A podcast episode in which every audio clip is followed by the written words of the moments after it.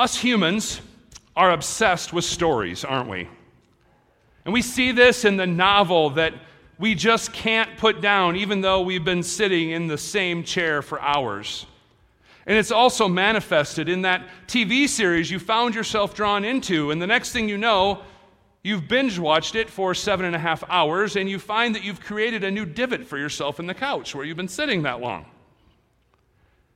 We know stories have this power on us because there are those books and those TV series that we keep going back to, those movies we can watch again and again. And there are jokes that make us laugh, even when you can quote them word for word. And there are pivotal moments in stories that will still bring a tear to our eyes, even when we know what's coming. And while we are drawn in by the latest and greatest season of a television series or the 27th or 280th movie in a superhero universe. There are particular stories that we can look back on and we find that they transcend time because they capture the imagination of people in every age. And what we've read in Genesis this morning, this morning is one of those stories. On its own, it is a compelling story. But when you mix in the background that we've been working through in Genesis, it makes it even more compelling, doesn't it? So, as we do most weeks, we're going to divide this passage up into three points to help us maneuver through it because there's a lot going on here, and there's so many deep truths that we want to extract from the text. So, the first thing that we're going to see is that God tests Abraham. That is what this whole thing is. The text tells us this straight away. This is a test on whether Abraham will trust God. Now, this seems like kind of an odd place for this to occur, right? Shouldn't he have tested Abraham before he made a covenant with him? Wouldn't it have made more sense to put Abraham to the test before he blesses him with the child of the promise? Well, throughout the story of Abraham, we have seen the failures of Abraham.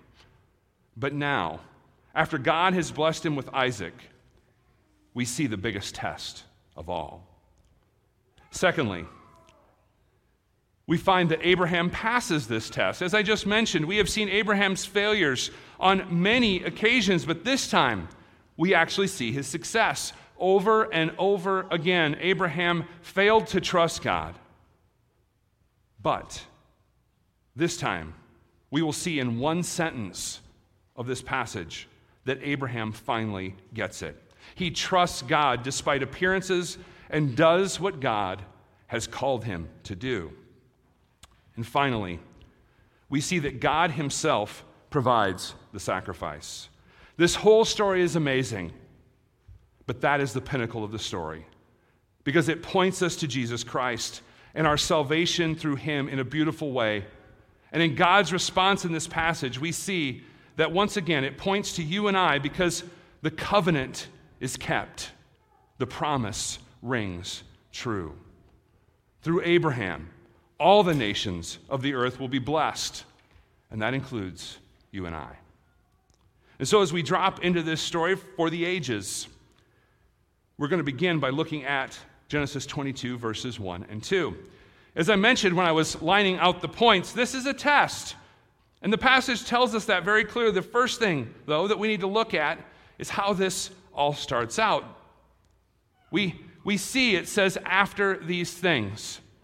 Well, and what's happening here is the passage is calling back on what we saw in the previous chapter.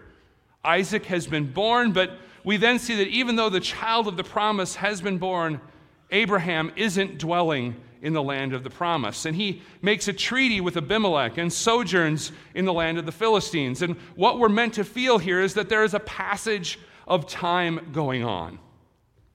As we come to this story, we do not have an infant Isaac, for we already have seen that he's weaned. And obviously, Isaac is able to speak in this passage, so he's older. But that's the idea here, is that we're seeing that there's passage of time. And then after he's weaned, we see that Abraham is sojourning. We have the idea of a passing of time. Isaac isn't a small child anymore. We don't know exactly how old Isaac is when this happens, but the speculation is that he is, in fact, a young man. He isn't a child, and we'll see that this makes this story even more compelling as we move forward. And we see straight away what's going on. God is testing Abraham. He speaks to him, and we don't know how long it's been since Abraham has heard that voice of God. But now, God has something new for him, doesn't he? Something surprising. Abraham's received revelation before, and it caused him to leave his country, and it caused him to leave his family and go to a land that God had promised him. And these, these commands that Abraham has followed already have led Abraham on quite the journey, and we've been brought on the story with him. But we've also seen that when God speaks a promise to Abraham, God keeps it. Now, it may have been long in coming. But Abraham has seen the promise of God fulfilled in his son Isaac. And now that his son is the source of a test. Now, it's important to notice the language that God uses here in giving this test to Abraham. Take your son, your only son Isaac. Well, now we don't have to go too far back in Genesis. We were just talking about this last week. Abraham has another son. Ishmael is Abraham's son. We saw last week that conflict with Sarah being concerned about the way that Ishmael treated Isaac. Yet God refers to Isaac as Abraham's only son, and it happens many times in the passage. You may have been wondering why I was putting emphasis when I was reading it on only. This is why. God hasn't forgotten Ishmael. In fact, he has made a promise to Ishmael that he will keep. So, why does God refer to Isaac as the only son? Well, God is speaking about the promise. Isaac is the only son of the promise. He is the one through whom all the nations of the earth will be blessed. And we track this promise back to Seth, back to the garden, even when there's the promise of the one who will crush the head of the serpent, and we can track it forward to the Lord Jesus Christ. Isaac is the only son because he is the child of the promise, period. He's it. If something happens to Isaac, the promise fails, and God is a liar. Everything rests on Isaac. And that is what makes this story and this test so interesting. God tells Abraham to offer his son as a burnt offering. Now, we know, like I said before we read the scripture, we know how the story ends, but if you come to this without that knowledge, you probably would wonder what in the world is going on? What kind of God is this who would not only ask for a human sacrifice, but would put his own promise at risk. But it's clear that God does not intend to actually require the life of Isaac here. He is testing Abraham. Throughout the story of Abraham, we have seen that Abraham struggles in these tests where he has to trust God, where he has to believe that the promise is actually coming. He takes things into his own hands time and time again. Well, here is the test. Will Abraham finally trust God?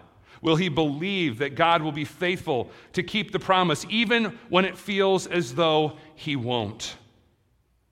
And once again, we're, we're drawn back into the drama that we have felt throughout this story. Remember what I've repeated so many times the story of Abraham and Sarah is not a comeback story.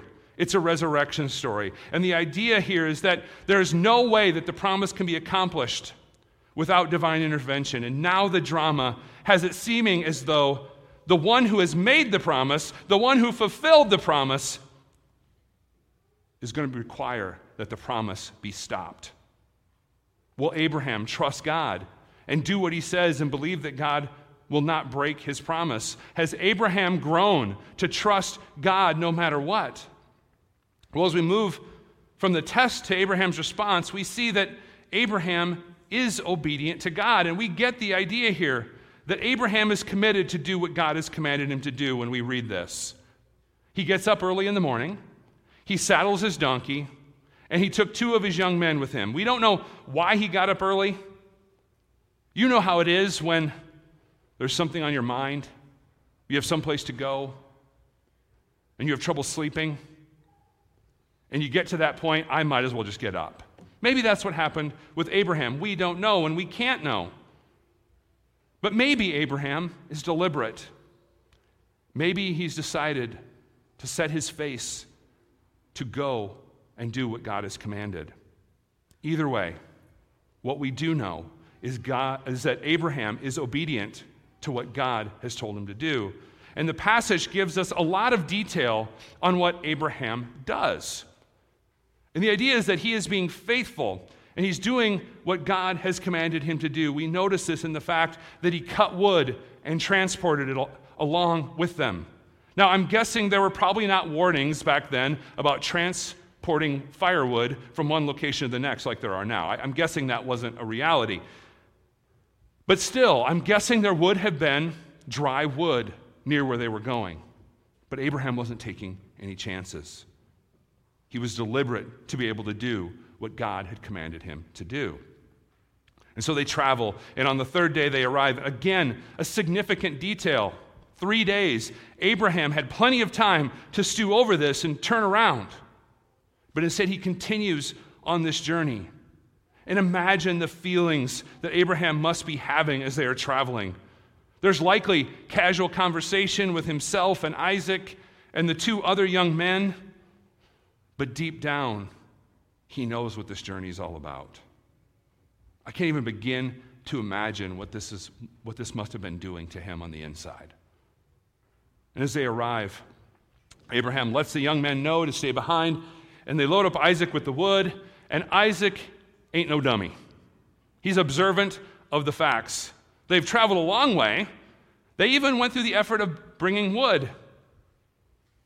But where's the offering? You can get wood anywhere. What are the chances that you'll find a lamb for the offering when you get there? So Isaac asks this question. And in the response, we see the great faith of Abraham. God will provide for himself the lamb for the burnt offering.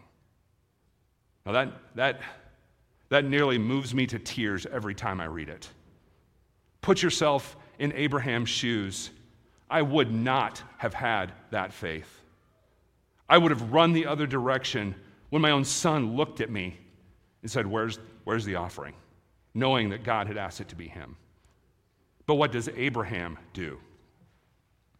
At the foot of the hill, they're about to climb and sacrifice his son. He believes that God will provide.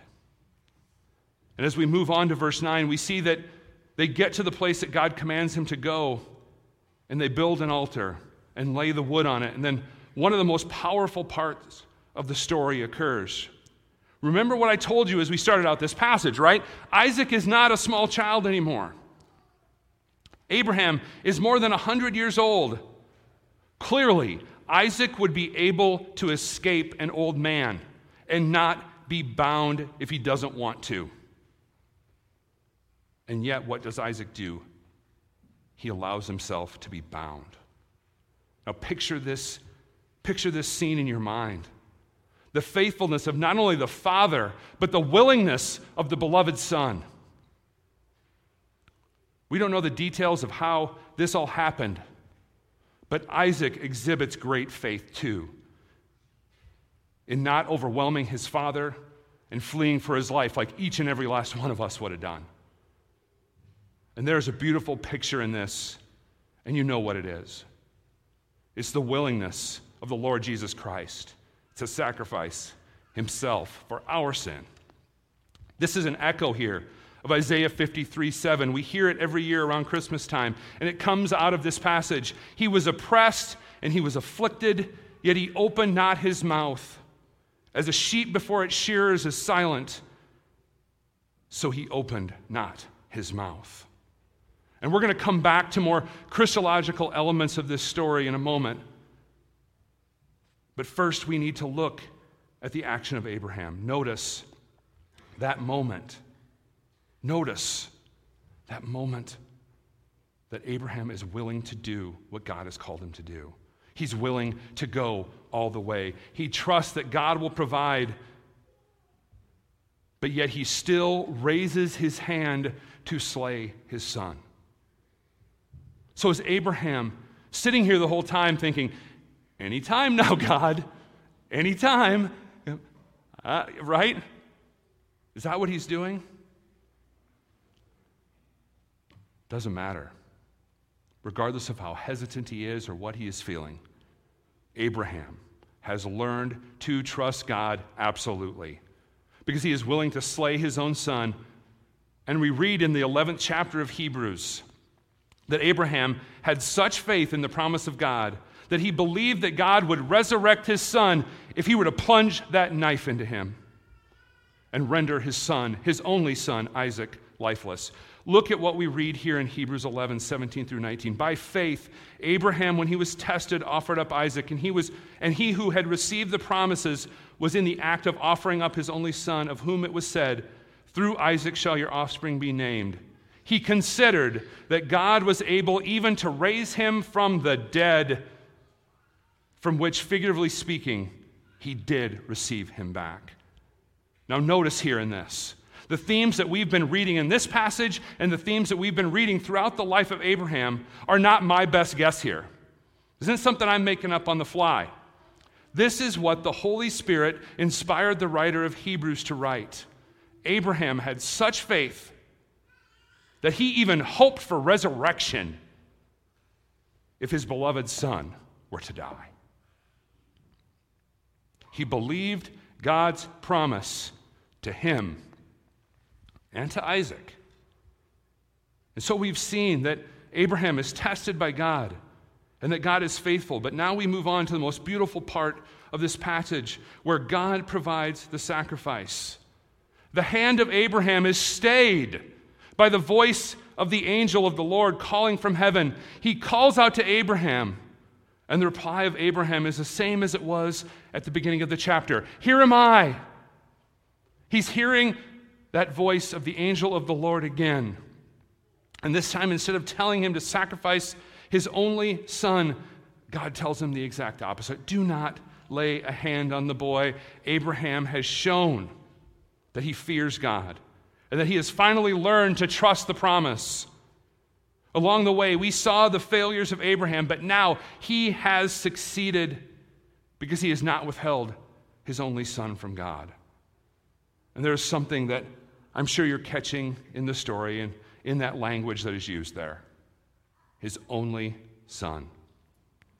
Where do we hear that phrase quite often? You probably have a verse memorized from the New Testament. For God so loved the world that he gave his only begotten Son. What, what God did not demand of Abraham, he gave of freely himself. Now, we often talk of types and shadows in the Old Testament. I know from conversations with some of you that you often appreciate the Christ centered imagery in the Old Testament, but, but often it evades you. You didn't see it till I brought it up. Well, with this passage, you can see it clearly. God stays the hand of Abraham, but we know that he does not stay his own hand when his only son willingly gives himself to be sacrificed for our sins. And it's a picture for you and I to understand what the promised seed of the woman will do for us. And in Jesus, we see the fulfillment and we fully know the love that God has for us. And then we see it pictured here even further because as Abraham lifts up his eyes, he sees a ram caught in the thicket. God has provided the sacrifice Instead of the blood of his son being spilled that day, a sacrifice was made that God provided. Now, picture this scene in your mind. Abraham and Isaac know that they are sinners and that God can demand their lives from them at any time. He is the one who made them, and they have sinned against his holiness. And so, when they've sacrificed in the past, they understood this truth. We forget it because we're on the other side of the story. But they understood when they made a sacrifice that that was mercy. That God was not requiring their blood, but was accepting the blood of a substitute. They knew that God, in His grace, had spared them with every sacrifice. And now imagine as they are here, as they take that ram from the thicket and they shed its blood and it's spilling over the altar.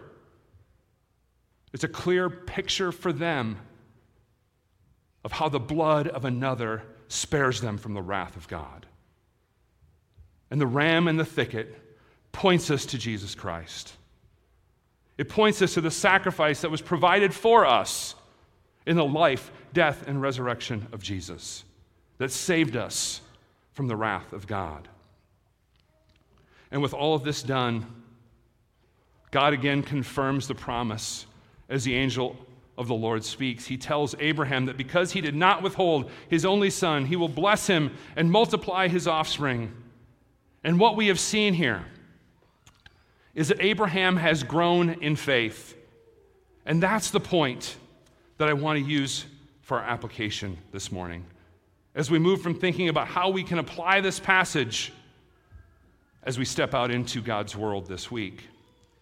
God was working on Abraham, and he's working on you. Even the greatest patriarch of the Old Testament was a work in progress, my friends. Throughout this story, we saw his failure to fully trust God, and God had to show him grace again and again and again. And I know there are times where we feel as though we are never going to get things right. We struggle with sin, and we don't feel as though our faith isn't making much of a difference in our lives at all. But remember, God took Abraham from idolatry, and it took time. But we ended up at this story at the foot of Mount Moriah. And he finally fully trusted God. He spoke that one sentence My son, God will provide the sacrifice. He understood. Now, we see this process in Abraham, but what do we often think? We often think that God is going to zap us into holiness magically, but it actually takes time. And this story is a reminder of that. God works through means. And we need to hear the word and trust that the Spirit is at work in us. And we need to take the sacrament and trust that God will work in us through it as He has promised to do. And so when you find yourself struggling, remember that God is at work in you. And if you are hearing the word, the Spirit that indwells you will be at work to make you holy, and God will accomplish his work in you. And so this passage points us to the work of Christ just as the Lord's Supper does. As we approach the table today, may we remember the sacrifice that was provided in this story. The blood of the ram in the thicket was shed so that the blood of Isaac would not have to be shed. And as we take the bread and cup this morning, may we remember that the blood of Jesus was shed for you, so that his blood was shed, so that yours would not have to be for your own sins. And may you be drawn back into this story because it's the story of redemption. And may it give you peace, joy, and confidence in the truth of God, the truth that He will be faithful to His promise and He will continue His good work in you. Amen.